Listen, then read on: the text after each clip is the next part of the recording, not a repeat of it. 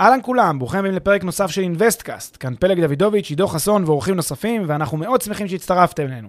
הפרק בחסות Rentpo, פלטפורמת השקעות חכמות בנדל"ן עם האנשים שמאחורי InvestCast. Rentpo מאפשרת לכם להשקיע בשקיפות וביעילות בנכסים מניבים, תוך ליווי וניהול מוקפד ומקצועי מקצה לקצה. היכנסו ל-rentpo.com, חפשו השקעה שמעניינת אתכם ותאמו איתנו פגישה דיגיטלית. בנוסף, לפני שנתחיל, נזמין אתכם להצטרף לקהילת המאזינים של InvestCast בפייסבוק. חפשו InvestCast בשורת החיפוש והצטרפו לקהילה. ועכשיו לפרק נוסף של InvestCast.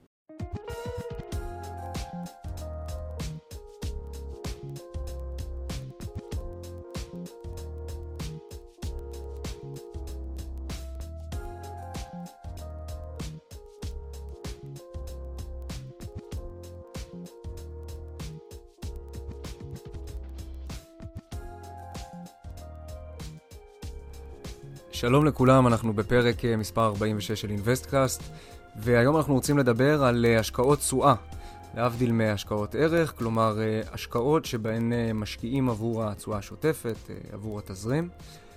אנחנו ננסה להסביר בפרק הזה את ההיגיון הכלכלי שעומד מאחורי אותן השקעות, ונתייחס באופן ספציפי להשקעות תשואה בתחום הנדל"ן, כולל השקעות במעונות סטודנטים, דיור מוגן, יחידות מלונאות והשקעות אחרות.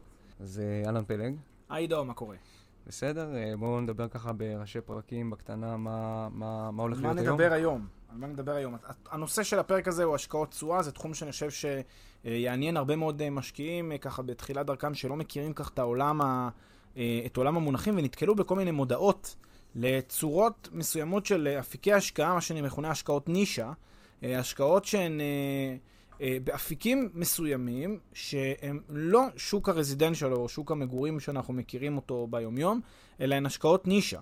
אה, והדוגמאות הנפוצות שאנחנו רואים אותן זה מעונות סטודנטים, זה יחידות אה, דיור בדיור מוגן, זה יחידות תיירות בבתי מלון, ועוד כל מיני צורות כאלה ואחרות, שבעצם אנחנו רואים את המודעות ונתקלים בהן ברמה היומית.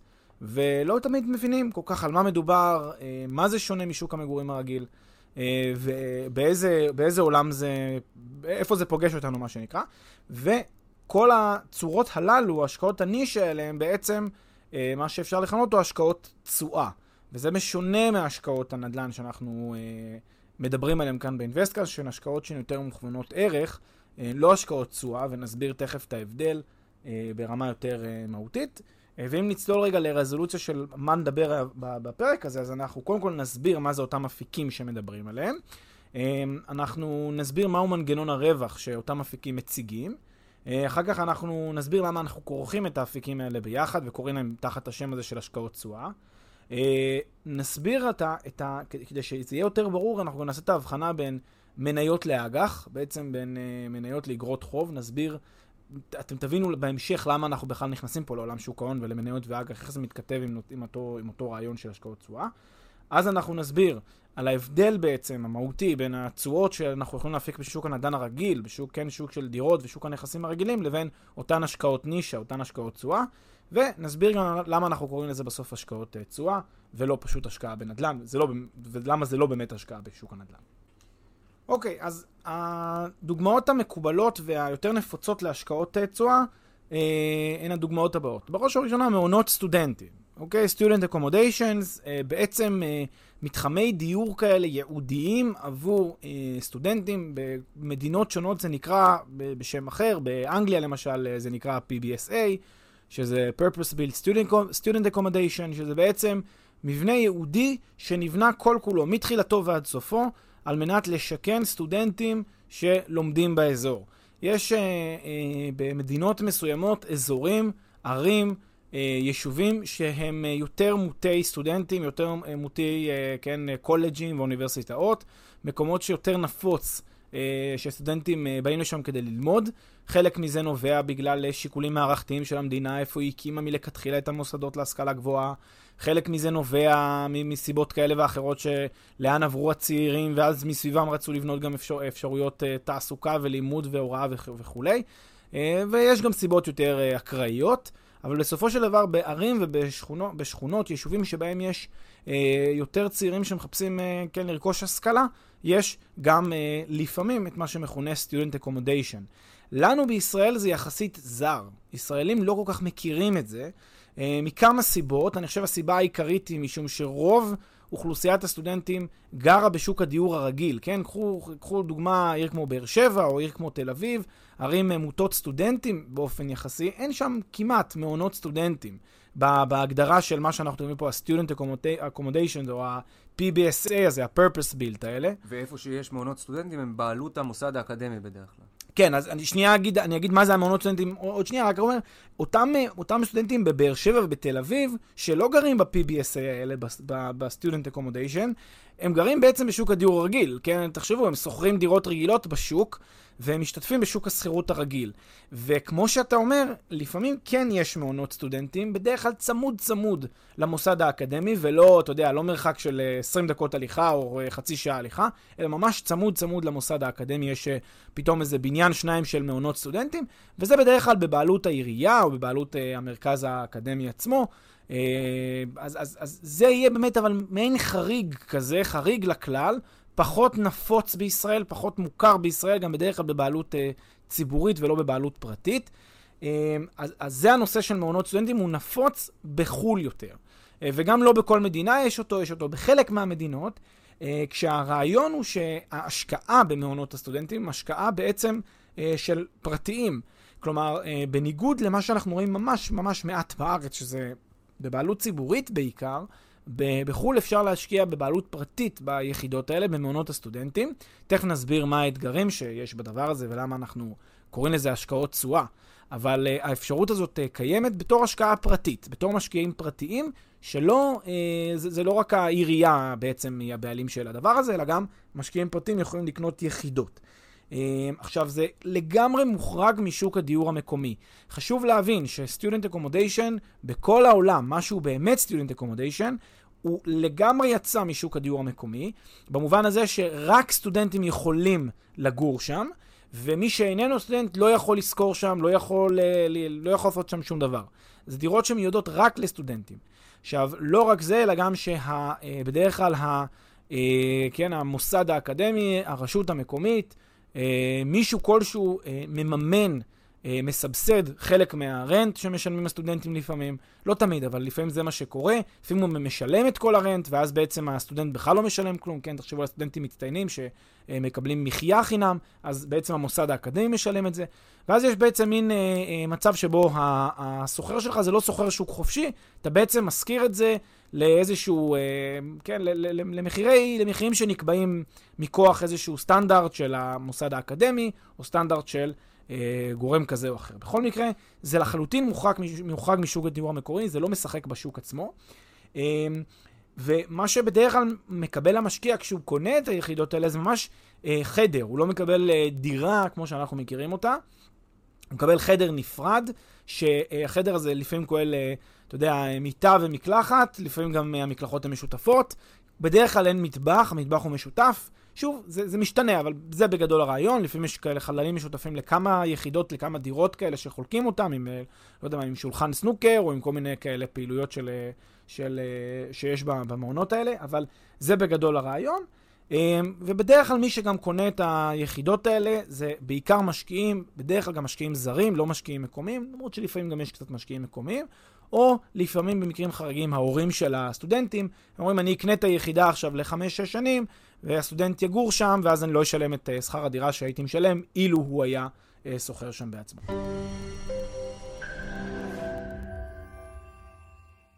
לפני שנמשיך, כמה שניות מזמנכם. הפרק בחסות Rentpo, פלטפורמת השקעות חכמות בנדל"ן עם האנשים שמאחורי InvestCast. Rentpo מאפשרת לכם להשקיע בשקיפות וביעילות בנכסים מניבים, תוך ליווי וניהול מוקפד ומקצועי מקצה לקצה.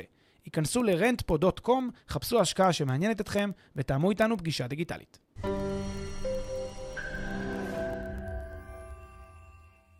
אגב, בדרך כלל אתה מקבל חלק יחסי בתאגיד, אתה מקבל זכות ספציפית במקרקעין, איך זה בדיוק עובד? זו שאלה טובה. יש, אה, אה, מה שמקבלים כאן זה זכות רשומה בטאבו, במרשם, כן, בטייטל, אתה מקבל זכות על שם, אה, ותכף נסביר עד כמה הזכות הזאת מוגבלת מבחינה חוזית ביחסים מול חברת הניהול, אבל אה, בדרך כלל, אלא אם כן אה, זוהי זכות בתאגיד, בדרך כלל הזכות היא זכות רשומה על שם, ולא אה, בעלות בעקיפין. אז זה לגבי מעונות הסטודנטים. הסוג השני זה ה-care homes, זה הדיור המוגן, שזה בעצם מין, כמו שאנחנו מכירים ומכירים היטב גם בארץ, מבנה, מבנה מגורים שמחולק ליחידות, שביחידות האלה משתכנים אנשי גיל הזהב, ולמעשה מקבלים שם שירותים, שר"פ, כן, שירותי רפואה אה, נוספים אה, מעבר לשירותים הרגילים שהם מקבלים בקופות. מקבלים שירותים, אה, כן, לפעמים גם סיעודיים, שירותי חירום, רופא במקום, מקבלים גם בדרך כלל איזה שהם בית קפה למטה לפעמים, מקבלים איזושהי גישה למסעדה שיש אולי למטה. ערבי תרבות, מרכז תרבות קטן שיש להם למטה. בעצם מין מבנה כזה שמיועד באמת כמובן לאוכלוסיית גיל הזהב, והמבנה הזה כולו הוא מבנה בארץ אנחנו מכירים אותו כמבנה שבבעלות פרטית לחלוטין.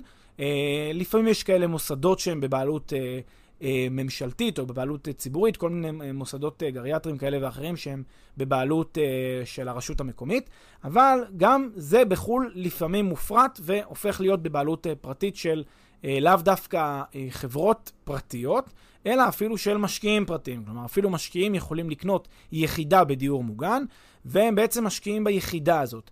הם משקיעים ביחידה הזאת, מה שהם מקבלים זה מאיז, איזושהי דירה, אה, שבדירה הזאת הם מקבלים איזשהו סוחר שיחיה שם אה, ויגור שם, אה, ובסופו של דבר הם הבעלים של ה... כמו ששאלת קודם, זה בעצם הבעלים הרשום של אותה יחידה. מי שגר שם משלם את הרנט, אנחנו תכף נסביר למי.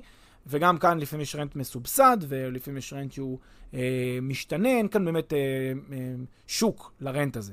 גם זה נכס שלחלוטין מוחרג משוק הדיור, כן? אותם אנשים שגרים בדיור המוגן, אה, למעשה אה, אינם משתתפים בשוק הדיור הרגיל. המחירים שם זה מחירים שהם לא מחירי שוק, מה שנקרא, זה מחירים שספציפית לתחום הזה, והם לחלוטין מוחרגים מהשוק המקומי.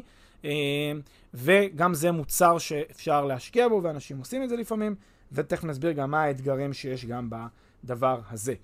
אה, זה לגבי care homes. נעבור ליחידה. הצורה השלישית, שזה יחידות מלונאות, כן? גם זה סוג מסוים של השקעה תשואה, ותכף נסביר גם למה. בעצם בית מלון רגיל, כמו שאנחנו מכירים, אנחנו מדברים פה על אה, דיור טווח קצר, אה, על שורט רנטלס, אנחנו מדברים ממש על בית מלון. בית מלון שחלק מיחידות הדיור שלו בעצם אה, מוקצה לטובת, לטובת משקיעים פרטיים שרוצים לקנות. לא כדי לשכור אותם לוויקנד, אלא ממש לקנות אותם ולהיות הבעלים שלהם, ואז שבעצם ישכירו אותם החוצה. בארץ אנחנו לא מכירים את זה גם כן, גם זה דבר שלא קיים בארץ, זה קיים לפעמים בחו"ל. אה, ואז בעצם בית המלון אה, בעצם מאפשר לאנשים לקנות יחידה בבית המלון ולקבל רווחים מהשכרת היחידות האלה. אה, גם כאן זה דבר שהוא לחלוטין מוחרג משוק הדיור המקומי, goes without saying. גם זה לא קיים בכל מדינה. אפילו בארץ זה היה אסור, הדבר הזה. הפרקטיקה, לא רק היה, זה היום אסור הפרקטיקה הזאת של בעצם אה, לעשות מסחר ביחידות דיור בבית מלון. אה, הייתה פרשה ידועה שנקראת פרשת Club Hotels, אה, שבעצם אה, באותה פרשה קבעו גם שהאופן מסוים שבו, לפי התנאים של אותו מקרה, אה, היה, היה, היה טעון תשקיף אה, שנדרש יותר של רשות ניירות ערך לפרסם אותו. אי אפשר היה בעצם להציע את היחידות האלה as is, ובאותם תנאים ספציפיים. אוקיי. הסיפור אה, הוא קצת יותר מורכב משנרחיב עליו כאן, אני רק אגיד בקצרה שההסתכלות על היחידות האלה כאל יחידות השקעה, הסתכלו עליה באופן שעונה על הגדרת הסדרה בחוק ניירות ערך. אה, השקעות סדרתיות, בעצם במתן מימון לתאגיד הזה, מבלי קשר לשאלה אם אתה רשום בטאבו או לא רשום בטאבו, זה לא משנה. אתה בעצם, מקבל... בעצם הסדרתיות שבה... בדיוק, אתה מקבל משהו אתה... שדומה למניה, כן. כי אתה מקבל... זה בדיוק הרעיון של השקעת תשואה. אז בואו, זה גם uh, יתכתב לנו תכף עם הרעיון שעומד בבסיס הדבר הזה, אבל זה מה, ש... מה שהיה לפחות בארץ. Uh, כמובן, באותו מקרה פרטני, לא תמיד, כל דבר צריך להיבחן לפי, לפי המקרה שלו, אני לא נותן כאן ייעוץ משפטי, אבל זה הרעיון uh, שהיה אז. עוד איזה מילה, יש עוד אה, אה, כמה צורות שאנחנו רואים אותן לפעמים בעולם, לכל מיני אפיקי השקעה כאלה שאפשר אה, להשקיע בהם, אה, שגם הם השקעות תשואה, למשל אפרט הוטל, שזה די דומה למלונאות, רק שזה דירות. אה, יש יחידה בדיור ציבורי, גם זה דבר שקיים, אתה קונה יחידה בדיור שהעירייה או הרשות המקומית או המדינה משכירה אותה לזכאי הדיור הציבורי באותו מקום. יחידה במעונות משרד הביטחון, גם זה דבר שקיים בכל מיני מדינות. בקיצור, אתה יכול להשקיע בכל מיני אפיקים שאנחנו עושים אותם, אה, כן, תחת כזה שם כולל של השקעות תשואה, שמוחרגים משוק הנדל"ן הרגיל, זה לא השקעות בנדל"ן לטעמנו. אוקיי, okay, אז אלה באמת סוגים שונים של השקעות uh, תשואה בתחום הנדל"ן, נקרא לזה ככה. מה מנגנוני הרווח של ההשקעות האלה? מנגנוני הרווח של ההשקעות האלה הם בעצם אותה אה, תשואה פירותית שמתקבלת מהשכרה של אותן יחידות דיור. הרעיון הוא שכל משקיע מקבל כסף על ההכנסות שמתקבלות מאותה יחידה שמשכירים.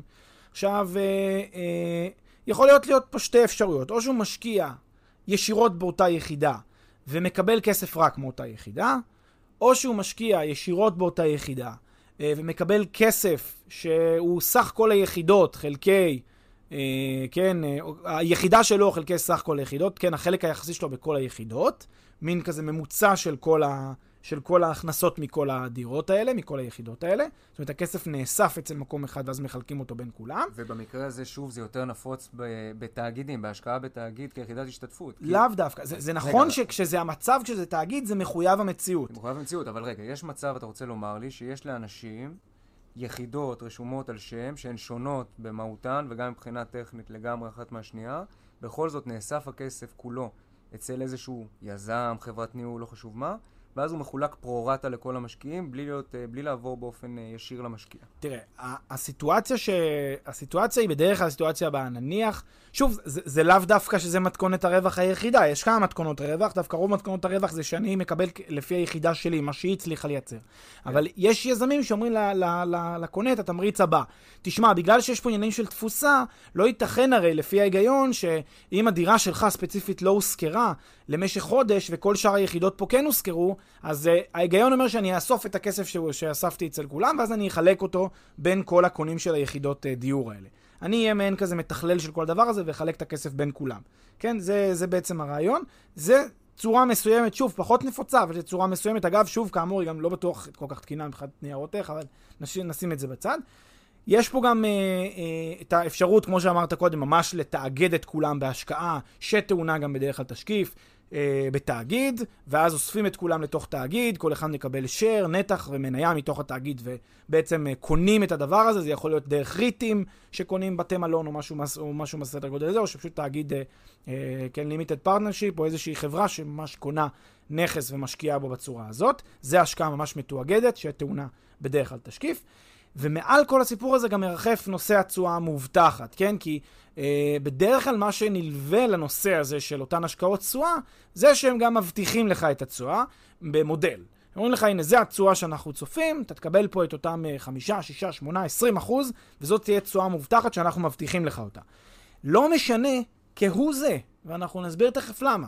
אם הבטיחו לי את התשואה, אם לא הבטיחו לי את התשואה, אם כתבו שהבטיחו, אם קיימו את ההבטחה או לא קיימו את ההבטחה. בכלל, אה, אני שם בצד את השאלה האם הבטחות תשואה יש להם מקום או אין להם מקום בעולם הנדל"ן, זה כדאי לשמוע את הפרק שלנו של נדל"ן והבטחות. אבל זה לא משנה לצורך הפרק הזה, לעניין שאלת השקעות התשואה, אם התשואה הזאת מובטחת לי או שהיא לא מובטחת ואני רק צופה אותה. תכף גם אה, נוכל להסביר את זה יותר לעומק, את הנקודה. אז באמת, לפני שנגיע לשאלה למה קוראים לזה השקעות uh, תשואה ומה ההבדל בין זה לבין uh, השקעות ערך, ולפני ההסבר המעמיק של כל הסיפור הזה, uh, בואו ניקח uh, כמה מאפיינים של uh, אותם השקעות שדיברת עליהם, מעונות סטודנטים, דיור מוגן, יחידות מלונאות, דברים מהסוג הזה. Uh, תסביר כאילו קצת למה אנחנו כורכים את זה ביחד, uh, מה התפקיד של חברת הניהול ב- ב- המשותף לכל הדברים האלה, uh, מה מידת הפסיביות או האקטיביות של המשקיע, מה אופי ההשקעה באופן כללי, כל מיני uh, דברים שלוקחים את כל הדברים האלה והופכים אותם למעשה להשקעת תשואה מסוג אחד. למרות שהן נשמעות קצת אחרת, אחת סטודנטים ואחת מעונות, uh, ואחת, uh, כן, דיור מוגן וכולי. למעשה, זה, אתה יודע, זה הדבר היפה בסיפור הזה, שאם מסתכלים על זה נכוחה, ובצורה, כן, שקולה ו- ורגע ומפוקחת, לא כל כך משנה לי כמשקיע אם אני משקיע בדיור מוגן, אם אני משקיע במעונות סטודנטים, אם אני משקיע ב... לא יודע מה, ב... בכל דבר אחר, במעונות של משרד הביטחון. זה לא מאוד משנה. הרי כל המודל העסקי של העסקה הזאת זה אותה תשואה. זה למה זו עסקת תשואה. אה, וזה מה שהופך אותה לכזו. זה לא כל כך משנה, אני שם 100, מקבל 6 כל שנה. אז יש לי 6 אחוז. זה בסוף העסקה שלי, עסקת התשואה. לכן לא כך מעניין אותי מה הסיפור, מה תוכן העסקה, וזה בשונה משוק הנדל"ן. שוק הנדל"ן, אני משחק בשוק הנדל"ן. ותכף אני גם מעמיק את הנקודה הזאת, אבל זה ככה, כי ממש אה, נגעת פה בלב העניין, בעצם השאלה הזאת. אבל רק למה אנחנו כורכים אותם ביחד? למה זה בעצם לא כך משנה איך נקרא לזה לכל אחד מהרכיבים האלה? לכל אחד מהצורות האלה? למה זה לא משנה אם זה השקעה בזה או השקעה בזה או השקעה בזה?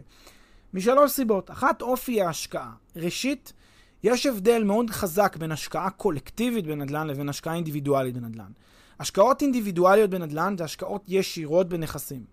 השקעות קולקטיביות בנדל"ן זה השקעות דרך קרנות או השקעות בתאגידים או בצורות כאלה ואחרות. לא סתם עידו זה עורר לך את החיבור כל הזמן לשאלה המשותפת, הקומונלית הזאת, הקולקטיבית. לא סתם זה עורר לך הפרק הזה, משום שמעל כל הפרק הזה מרחף פה העניין השיתופי הזה, העניין הזה שכאילו אתה עושה השקעה כקבוצה, השקעה כזאת, ב, זה, זה למה אולי גם פרשת Club Hotels, שרשות ניירות ערך קבע את מה שקבע, כן? שבית המשפט קבע את מה שקבע. אז עצם ההיבט הקולקטיבי של ההשקעה כאן הוא לחלוטין מרחף מעל הסיפור. זה לא השקעה אינדיבידואלית בנדל"ן, זו השקעה שהיא יותר קולקטיבית. עכשיו, לא רק זה שזו השקעה קולקטיבית, זו השקעה שהיא תלויה 100% ממנה, 100% לחלוטין בחברת הניהול.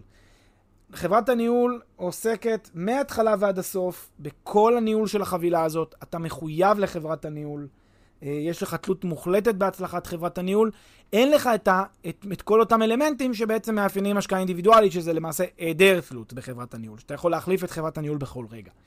בעצם בהשקעות מהסוג הזה, השקעות התשואה, יש פסיביות מוחלטת וכפויה של המשקיע, אוקיי? היא מוחלטת. אתה לא יכול לשלוט על הנכס, אתה לא יכול להיות מעורב בקבלת ההחלטות, אתה לא יכול להעביר או למכור את הזכויות שיש לך באותו נכס לפעמים. לפעמים יש הגבלות על עצם המכירה, לפעמים אפשר למכור, אבל התנאים שלהם פשוט לא תנאים שיהיו אטרקטיביים מדי, לפעמים יש קנסות יציאה, לפעמים אפשר למכור בשוק החופשי, אבל זה לא במחיר, במחיר התשואה שלהם, אז לא, אין לך פה רווח גם ככה. Uh, אתה לא יכול כמובן להחליף את חברת הניהול, כי חברת הניהול, תחשוב, אתה מחליף בבית דיור מוגן את חברת הניהול, מה, מה נשאר? לא נשאר כלום. כל הרעיון של, של הדיור המוגן זה ניהול, ניהול, ניהול הדיור המוגן הזה. Uh, אתה לא יכול לבחור את זהות הדיירים שלך. אתה לא יכול לבחור מי ייכנס לנכס שאתה הבעלים שלו.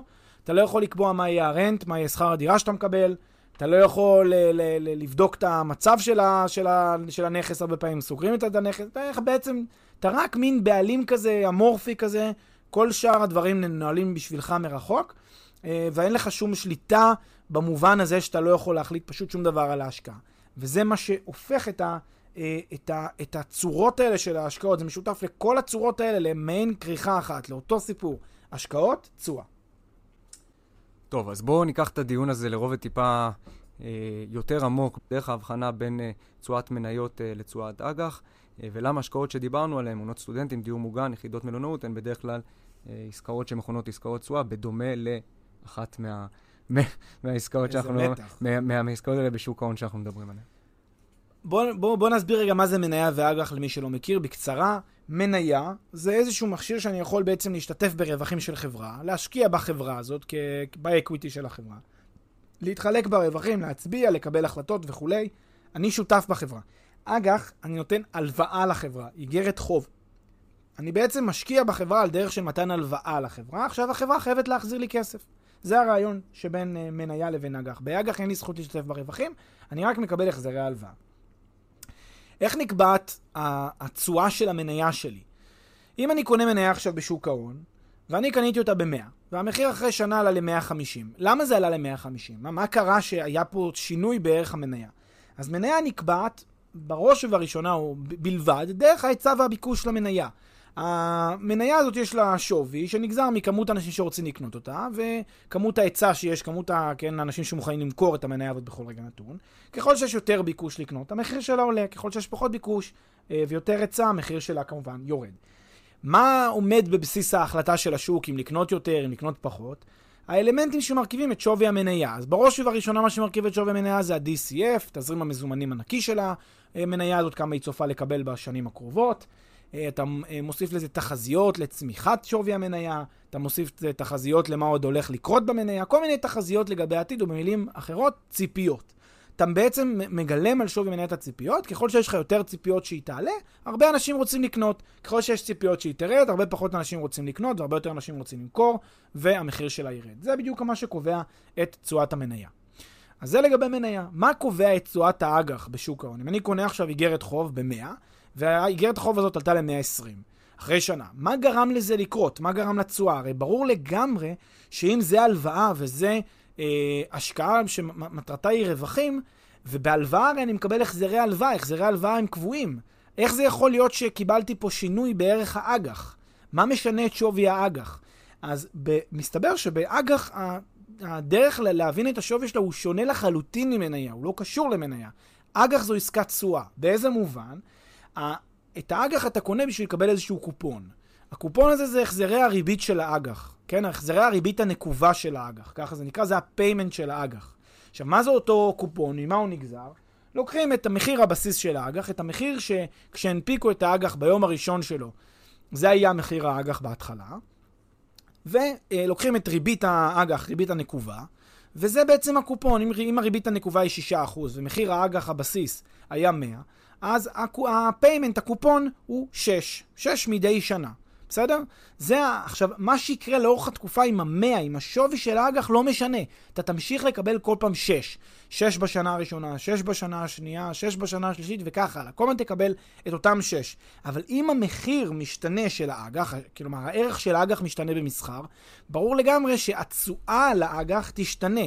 כי הריבית שקודם אמרנו, ה-6% נגזרת ממחיר בסיס של 100. אם המחיר הזה משתנה, עולה, יורד, אז התשואה על האג"ח משתנה, זה מה שמכונה התשואה לפדיון. התשואה על האג"ח היא זאת שמשתנה כתלות בשווי האג"ח בכל רגע נתון. אם מחיר האג"ח עלה ל-120, והיא עדיין מחלקת 6 מדי שנה, אז במצב כזה הקופון יהיה 6, אבל התשואה, התשואה לפדיון כבר ירדה ל-5%. אם מחיר האג"ח אה, ירד ל-80, אז תשואת האג"ח היא 7.5%, אוקיי? ויש כאן גם את הכלל הברור הבא, הכלל אומר, אם מחיר האג"ח עולה, תשואת האג"ח יורדת. אם מחיר האג"ח יורד, תשואת האג"ח עולה. עכשיו, אה, זה, זה הרעיון הבסיסי, כן? אם המחיר של האג"ח עולה, יותר אנשים רצו לקנות אותו, אז תשואת האג"ח יורדת. עכשיו, זה גם הגיוני, כי הקופון הוא תמיד אותו קופון. אם היה יותר ביקוש אה, לקנות את האג"ח, אז התשואה שאתה תקבל על האג"ח הזאת יותר קטנה, בהתחשב בקופון שהוא אותו קופון כל הזמן. עכשיו עולה השאלה, אז איך נקבע המחיר של האג"ח? מה קובע את השינויים בשווי האג"ח במסחר, אה, במהלך המסחר? אז גם כאן התשובה היא כמובן היצע וביקוש. תמיד בכל שוק מה שקובע זה היצע וביקוש. אה, ושוב, שימו לב, וזו נקודה מאוד מאוד חשובה, וזה גם מתכתב עם משהו אחר כך שאנחנו נגיע אליו, נושא של תשואה מובטחת, כן או לא. גם באג"ח התשואה היא מובטחת, זה לא מאוד משנה. עדיין יש היצע וביקוש, שקובע מה יהיה השווי של הנכס הזה, של אותו אג"ח. זה, והשווי נגזר מההיבטים שמיד ניגע בהם, אבל עצם העובדה שהתשואה יכולה להיות תשואה מובטחת, אבל השווי משתנה, זה רק מראה לך שהתשואה שמדברים עליה בתשואה המובטחת היא בסך הכל התשואה הנקובה. היא לא התשואה לפדיון, היא לא באמת ה, כמה אתה מוכן לשלם ובהתחשב בזה אתה מקבל את התשואה שלך. עכשיו, גם כאן בנושא של חישוב שווי אג"ח, הדבר נגזר כמובן מהיצע וביקוש. רק מה הפעם קובע את ההיצע והביקוש? באג"ח, הסיבה המרכזית להיצע והביקוש זו כמובן האיתנות הפיננסית של החברה. אם החברה יותר איתנה פיננסית, כלומר אתה יותר, סב, יותר סביר שהיא תעמוד בהחזרי ההלוואה שלה, אז יותר אנשים ירצו לקנות את התשואה שלה, כי יותר מאמינים שהיא תשלם את הקופונים. ואם יותר אנשים מאמינים שהיא תשלם את הקופונים, אז התשואה לפדיון קטנה, אפילו שהקופון הוא אותו קופון. ולהפך, אם האיתנות הפיננסית של האג"ח, אה, של החברה, קטנה, פחות אנשים מאמינים שהיא תעמוד בהחזרי הקופונים, אז, אז מה, שנקרא, מה, או מה שמתקרב כבר להיות אג"ח זבל, כמו שאתם מכירים את המונח. זאת אומרת, אנשים רוצים להיפטר מהאג"ח הזה, לא מאמינים שאנשים, שהחברה תחזיר את הכסף, אז המחיר שלו יורד, ואז מי שקונה אותו כשהמחיר שלו יורד יקבל תשואה מאוד גבוהה. הוא יקבל תשואה מאוד גבוהה אם הוא יקבל את הקופונים. ככל שכמובן אה, האג"ח הזאת לא תעמוד בפדיון שלה, אז אין משמעות כבר. זה יהיה אג"ח סבב, היא לא תשלם את, ה, את, ה, את השווי שלה. היא לא תשלם את הקופונים שלה. אז זה בעצם הרעיון. האיתנות פיננסית תהיה בסיס להיצע והביקוש שמכתיבים את שווי האג"ח. יפה, אז עכשיו כשיש לנו את הרקע להבחנה בין תשואה של מניה לבין תשואה של אג"ח, בואו נקשור את זה לה, להבדל בין uh, תשואה של uh, דירה לצורך העניין, לבין תשואה של יחידה, נניח uh, יחידה בדיור כן, מוגן או במעונות סטודנט. בדיוק, אז כאן אנחנו מגיעים בעצם להסבר למה אנחנו קוראים לזה השקעת תשואה. תראה, השקעה בדירת מגורים, בשוק המגורים הרגיל, כן, זה גם נכון להשקעה בשוק המשרדים. אה, זה נכון להרבה מאוד אפיקי השקעה. אה, בשוק, בשווקי הנדל"ן. השקעה כזאת היא בסוף כמו השקעה במניה בשוק ההון. למה היא כמו השקעה? אני ממשיל אותה להשקעה במניה בשוק ההון. ולמה? כי השווי שלה נגזר רק מההיצע והביקוש בשוק. מי זה ההיצע והביקוש האלה? זה אותם שחקנים שמשתתפים בשוק איזה הול, כל השחקנים, גם הקונים, גם הסוחרים. זה שוק שלם של אנשים שכל אחד יש לו את המוטיבציות שלו ואת האינטרסים שלו, קונה המשכנתאות, קונה הקאש, סוחרים, סוחרים כאלה, סוחרים אחרים. כל אלה מכתיבים בסופו של דבר את כמות ההיצע והביקוש שיהיה לאותה דירה בשוק. שחקנים גדולים והרבה מהם, אגב, גם שחקנים מוסדיים כמובן, שקונים צבר דירות וכולי. המון שחקנים שמשחקים בשוק הנדל"ן הרגיל, קובעים בסוף את שווי הדירות האלה. ההיצע והביקוש ממה הם נגזרים, אז כמו מניה הם נגזרים מה-DCF, כן, מהיוון תזרימי המזומנים הצפוי של אותה דירה, כמה הכנסות שכירות היא צופה שיהיו לה, ועוד צפי לעליות ב-DCF, ועוד כל מיני ציפיות לגבי שווי הקרקע, שווי עלויות הבנייה ודברים מהסוג הזה. זה מה שקובע את השינויים, את התמורות במחירי הנדל"ן בשווקים שאנחנו מכירים, על זה אנחנו מדברים בעצם המון באינבסטקאסט. אותם פרמטרים שמכתיבים במקרו-כלכלה את השווי של, ה, אה, של הדירה. מה התשואות שמאפיינות דירה? שתי תשואות. תשואה אחת היא התשואה הפירותית, כן, התשואה השוטפת, הכנסות השכירות. מהסוחרים ששוכרים את הדירה, ותשואה הונית, ה-capital gains, אותן אה, אה, עליות ערך שגלומות בכך שקניתי את זה במחיר מסוים, מכרתי במחיר גבוה יותר והפקתי רווח הון. ממה נבע הפער הזה? נבע שוב, בגלל שכשקניתי את זה הציפיות היו X, כשמכרתי את זה הציפיות היו כנראה גבוהות יותר, או שהציפיות התממשו, ואז הנה, עלה הערך של הדירה הזאת. בעצם נהניתי פה מקפיטל גיינס, כי הדירה הזאת משחקת בשוק הרגיל. ב, כמו מניה, כן? בשוק הדיור הרגיל. אז יש פה שתי תשואות, תשואה פירותית ותשואה הונית. לעומת השקעה בשוק הדיור, השקעה בדירה רגילה, השקעות באותן יחידות, שאמרנו שהן השקעות תשואה, אותן אה, דיור מוגן, מעונות סטודנטים וכולי, הן השקעות שנגזרות, כן, שהתשואה שלהן נגזרת כמעט בכללותה מהרכיב הפירותי בלבד, בדיוק בדומה לאג"ח.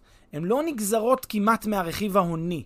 אין כמעט שוני ברכיב ההוני, ותכף נסביר למה. זה אפילו קצת יותר, זה קצת, זה קצת אה, אה, שונה אפילו מאג"ח, במובן שאג"ח עוד יש לה אפשרות להפוך להיות תאורטית אג"ח זבל או אג"ח, אה, אג"ח אה, פיצ... מצוינת לאורך הזמן, אם יש שינויים דרמטיים. פה זה לא כל כך המצב, ותכף נראה למה, כי, ה... כי האיתנות הפיננסית כמעט ולא משתנה. אבל מה מאפיין את ההשקעות ביחידות הדיור המוגן? אתה מקבל, או ב... ביחידות מעונות סטודנטים, אתה מקבל בסוף איזושהי תשואה, שהיא אותו אה, דמי שכירות שמשלם לך אותו סוחר ספציפי שגר שם, בין אם זה הוא, או בין אם זה חברת הניהול שאוספת את, ה... את הכסף ומנהלת את זה עבורך ומשלמת לך את זה, בין אם זו תשואה מובטחת, בין אם זה לא תשואה מובטחת, זה לא ממש משנה. אתה משקיע בשביל איזושהי תשואה במודל כזה שאתה בונה עליה. אין לך כאן את אותו פוטנציאל אמיתי, כן? בשוליים יש אמיתי לשינויים הוניים בערך. אתה קונה את העסקה הזאת כעסקת תשואה, כמו באג"ח. רק שכאן, בשונה מאג"ח, אין את כמעט היכולת לעשות את השינוי ההוני. ולמה זה קורה? כי מה יכול להשפיע כאן על, ה, על השווי ההוני שלך? אז בראש ובראשונה היית אומר לי, תשמע, עלייה במחירי השכירות. אם עכשיו אני יודע שיש עלייה במחירי השכירות, אז זה אמור להשפיע לי על, על העוני. נכון, זה קורה, זה, זה משפיע, אבל דמי השכירות עולים, כן, אנחנו מכירים את זה ממדינות, לאט לאט, זה לא עולה באותו קצב שעולים מחירי הדירות. האופ, יש לזה גם הסבר קצת יותר רחב, לא ניכנס לזה, זה קשור כמובן גם ל, לרמות ההשתכרות ולרמות השכר במשק והכנסה פנויה וכולי. לכן דמי שכירות כמעט ולא זזים בשיעורים גבוהים, עולים לאט לאט אה, אחוז. בשנה, במקרה הטוב, אחוז שניים בשנה. אז זה נושא שיכול קצת להשפיע על השווי. הדבר השני שיכול להשפיע על השווי, בדומה לאג"ח, זה נושא האיתנות הפיננסית. אמרנו קודם, אם החברה יותר איתנה, איתנה פיננסית, החברה שיש לי אג"ח, אז אני אצפה שאני אה, אשפר את התשואה שלי על האג"ח, כן? התשואה תעלה. המחיר של ה... כן, כמי שקנה אותו בזול, אז אני אקבל, אה, אז אני אפיק רווח הון מזה שקניתי אותה בזול, כי המחיר שלה אה, בשוק החופשי יעלה ואני אמכור ברווח. אבל כאן האיתנות הפיננסית של החברה, א', זה חברות פרטיות. מי זה החברה הזאת? זה חברת ניהול או אותו יזם שבנה את המבנה הזה. אם מראש קניתי את זה כשחברת הניהול הייתה מה שנקרא מקרטעת כזאת במצב בעייתי, והשתפר המצב של הפלאים לאורך התקופה, אז הנה הרווחתי. אבל מי קונה יחידות דיור כשהמצב של החברות בעייתי? מי מהמר על זה שהחברות ישלמו לי את זה כשהמצב שלה פתאום ישתפר? אתה בדרך כלל קונה את זה כשהחברה יודעת מה היא עושה והיא גם ככה איתנה פיננסית. היא לא תשנה או לא, לא תרגיש את ההבדלים באיתנות הפיננסית שלה לאורך התקופה. לכן התשואה שאתה תקבל לא כל כך מש, משתנה ברמה כזאת כמו באג"ח אפילו, שגם באג"ח התמורות הן יחסית אה, אה, קטנות בדרך כלל. אז, אז כאן זה, זה קל וחומר, התשואות הן כמעט לא קיימות במישור ההוני. התשואות היחידות שיש, אתה בעצם עובד עליהן את אותה תשואה פירותית, והתשואה הפירותית היא תשואה שנגזרת באמת מאותו שווי. אגב, לא במפתיע, אתה תראה הרבה מאוד פעמים שהתשואות שמראות המודלים באותם, באותם פרויקטים הן טיפה יותר גבוהות מתשואות השוק. אם תראה שבשוק התשואה המקובלת היא 6 עד 7 אחוז, אתה תראה שבמעונות, ביחידות הדומות, זה בערך 8 אחוז, כלומר עוד איזה אחוז דלתא שאתה מקבל. למה זה קורה? כי אתה יודע שאתה לא מקבל את התשואה ההונית. אם היית מקבל גם תשואה הונית, אז כולם היו קונים גם את, ה, את הדיור, ה, היו רצים לקנות את הדיור המוגן, לא קונים את הדירות הרגילות. מה זה היה עושה? שוב, מייקר אותם, ואז היינו חוזרים חזרה לאותו, לאותו משחק מפורסם שאנחנו כל הזמן מדברים עליו. בסופו של דבר, במישור ההוני אין לך פיצוי לאורך התקופה, ואתה בעצם קונה את זה כעסקת תשואה ולא כעסקה נדל"נית רגילה. עכשיו, אם למישהו יש אה, מחזיק ביחידה כזאת בדיור מוגן או במעונות סטודנטים, ושוק הנדל"ן, אה, כן, המקומי באותו אזור, שוק הדיור הרגיל, עולה, עולה, עולה, עולה, כן, עליית ערך, מה שאנחנו מדברים אה, בדירות הרגילות. האם הדבר הזה לא משפיע באיזשהו אופן על, ה, על הנכס הזה שנמצא בסופו של דבר בתחום של הנדל"ן? שים בצד את האופי של ההשקעה. זה בסופו של דבר בלוקים שמשכנים בתוכם אנשים. בין אם זה סטודנטים, בין אם זה זקנים, זה כמובן שוק נישתי, שוק קצת אחר, אבל האם השוק בכללותו לא משפיע גם על עליות הערך של הנכסים האלה, ככל שאין מגבלות אווירות ודברים כאלה על, ה, על המשקיעים? אוקיי, okay, אז קודם כל, טוב שמעת ככל שיש את המגבלות אווירות, כי באמת אחד, אחד הקשיים הגדולים שנתקלים אנשים שקונים את הדברים האלה, זה באמת להעביר אותם ולמכור אותם. ועכשיו בואו נעשה את הסימולציה הפשוטה שאומרת, נגיד, נגיד שוק הנדל"ן עולה. מה זה שוק הנדל"ן עולה? אז תסביר, האם הכוונה למה עולה? מחירי הנכסים עולים? אם מחירי הנכסים עולים, לא יהיה לך שום אפקט. בשום צורה על, על היחידות האלה בלאו הכי. כי מחירי הנכסים זה לא מחירי השכירות. מחירי הנכסים, להפך, דווקא כשמחירי הנכסים עולים, אנחנו נראה את תשואת השכירות יורדת, כי תשואת השכירות, בדרך כלל השכר דירה הוא די נשאר דומה, די יציב, ומחירי הנכסים עולים, אז התשואה יורדת. התשואה ממחיר הנכס רק יורדת, כמו שקרה בתל אביב, כן? אה, פעם אה, היית מקבל 6% תשואה, היום אתה מקבל 2-2.5% תשואה. כי דמי השכירות כמעט ולא זזו, זזו קצת, ב-20 שנה זזו יחסית קצת. מה שעלה דרמטית זה מחירי הנכסים. הם עלו דרמטית, ומה ש, מה ש, כאילו, מה שנפגע פה זה תשואת השכירות. אז כשיש עליות מחירים, אתה דווקא, זה counter intuitive, אתה דווקא עשוי למצוא עצמך בהפסד מסוים. אתה אומר, קשה, יהיה לך קשה הרבה יותר להיפטר מאותה יחידת דיור במחיר שבו אתה חושב, בגלל שמי שקונה אותה רואה תשואת שכירות הרבה יותר נמוכה ממה שאתה ראית. נכון, אני אפילו לא הייתי, אני אפילו לא רוצה להגיד את זה, אני אפילו לא חושב שזה טיעון, אה, ב, ב, ש, אפילו, ש, אפילו שהוא במובן מסוים אה, מאוד מתיישב עם מה שאנחנו אומרים כאן בפרק, שזה עסקת תשואה לחלוטין, והיתרונות של עליית ערך לא קיימים בה, ופה אתה, אתה עושה מקל וחומר, דווקא יש ירידת ערך מסוימת, כשאתה רוצה להיפטר ממנה, לא תצליח להיפטר ממנה כשהמחירים עולים. אבל אני גם מזכיר עוד פעם, מה אתה בסוף קונה? אתה בסוף קונה את דמי השכירות. אתה בסוף קונה את אותם דמי שכירות קבועים שאתה אמור לקבל אותם, בין אם זה מובטח, בין אם זה לא מובטח, זה לא מאוד משנה. אז בשורה התחתונה, הנקודה היא שבמצב אה, כזה, אה, כשאנחנו מדברים על השקעות מהסוג של, אה, כן, השקעות התשואה האלה, אני קונה את התשואה, אני קונה את שכר הדירה הזה. זה מה שאני קונה. עכשיו, בין אם מבטיחים לי אותו, בין אם אני חוזה אותו, זה לא מאוד משנה. בסוף, אה, כבר השאלה היחידה היא זה רק אם המודל שהם הציגו לי הוא אמת, ואז צריך כבר לבדוק מי זה היזם ומה מה, מה היכולות שלו לעמוד בזה, ואם באמת, ומה זה משנה אם הוא מבטיח, אם הוא לא יכול לקיים גם, שזה גם כמובן תמיד את האתגר. אז זה לא בכלל משנה שאלת ההבטחה או לא ההבטחה. הנקודה, אני בסוף קונה את שכר הדירה הזה, זה שכר הדירה שאמור להיות משולם לי, ואני לא בונה כאן בשום צורה על עליות ערך, בטח לא דרמטיות, ירידות ערך גם כמעט ואני לא ארגיש. זה בעצם עסקה שהיא לחלוטין לא עסקה בנדל"ן. טוב, אז לסיכום, בואו ננסה לכנס את כל השיחה הזאת לכמה משפטים. Uh, התחלת להגיד אותם כבר uh, בסוף הדברים שלך עכשיו, שמסבירים למה מבחינה מהותית אפשר, או יותר נכון, לקרוא לרוב ההשקעות מהסוג הזה שהזכרנו לאורך הפרק, uh, השקעות תשואה ולא השקעות נדל"ן. בדיוק, אתה לא uh, חשוף לתנודות בשוק הנדל"ן. השוק הנדל"ן כמעט לא משנה לך דבר בהשקעה. Uh, אתה יכול, אם uh, שוק הנדל"ן אה, נמצא במשבר כזה גדול, כן, התרסקות טוטאלית, והדבר הזה גורם לזה שאנשים לא הולכים ללמוד באקדמיה, אז כן, אתה יכול להיות בבעיה קשה, כי החברות ש, שמנהלות לך את זה יפשטו רגל לצורך העניין, או אם שוק התיירות במצב קטסטרופלי, אז אין לך, אז המלון פושט רגל. כן, בסדר, אז, אבל אה, למעט מקרי הקיצון, כן, ב, ב, ב, בסקאלה הגדולה של המקרים, אה, אין לך שום השפעה, השוק יעלה, השוק ירד, השוק יזוז, לא משנה לך, אין לך capital gains פה בלאו הכי. אתה עושה את זה בשביל לקנות את, את אותה תשואה פירותית, אותה תשואה שוטפת, זה הכל, זה, זה בעצם הרעיון שעומד מאחורי העסקאות האלה. יפה, אז uh, תודה רבה. אני חושב שהיה פרק חשוב ומעניין, וגם מאיר uh, נקודה שלא תמיד שמים לב אליה כשמסתכלים על, uh, על השקעות uh, מהסוג הזה של uh, יחידות ב, ב, ב, uh, בכל מיני קולקטיבים כאלה. Uh, מעניין. תודה, עידו. תודה.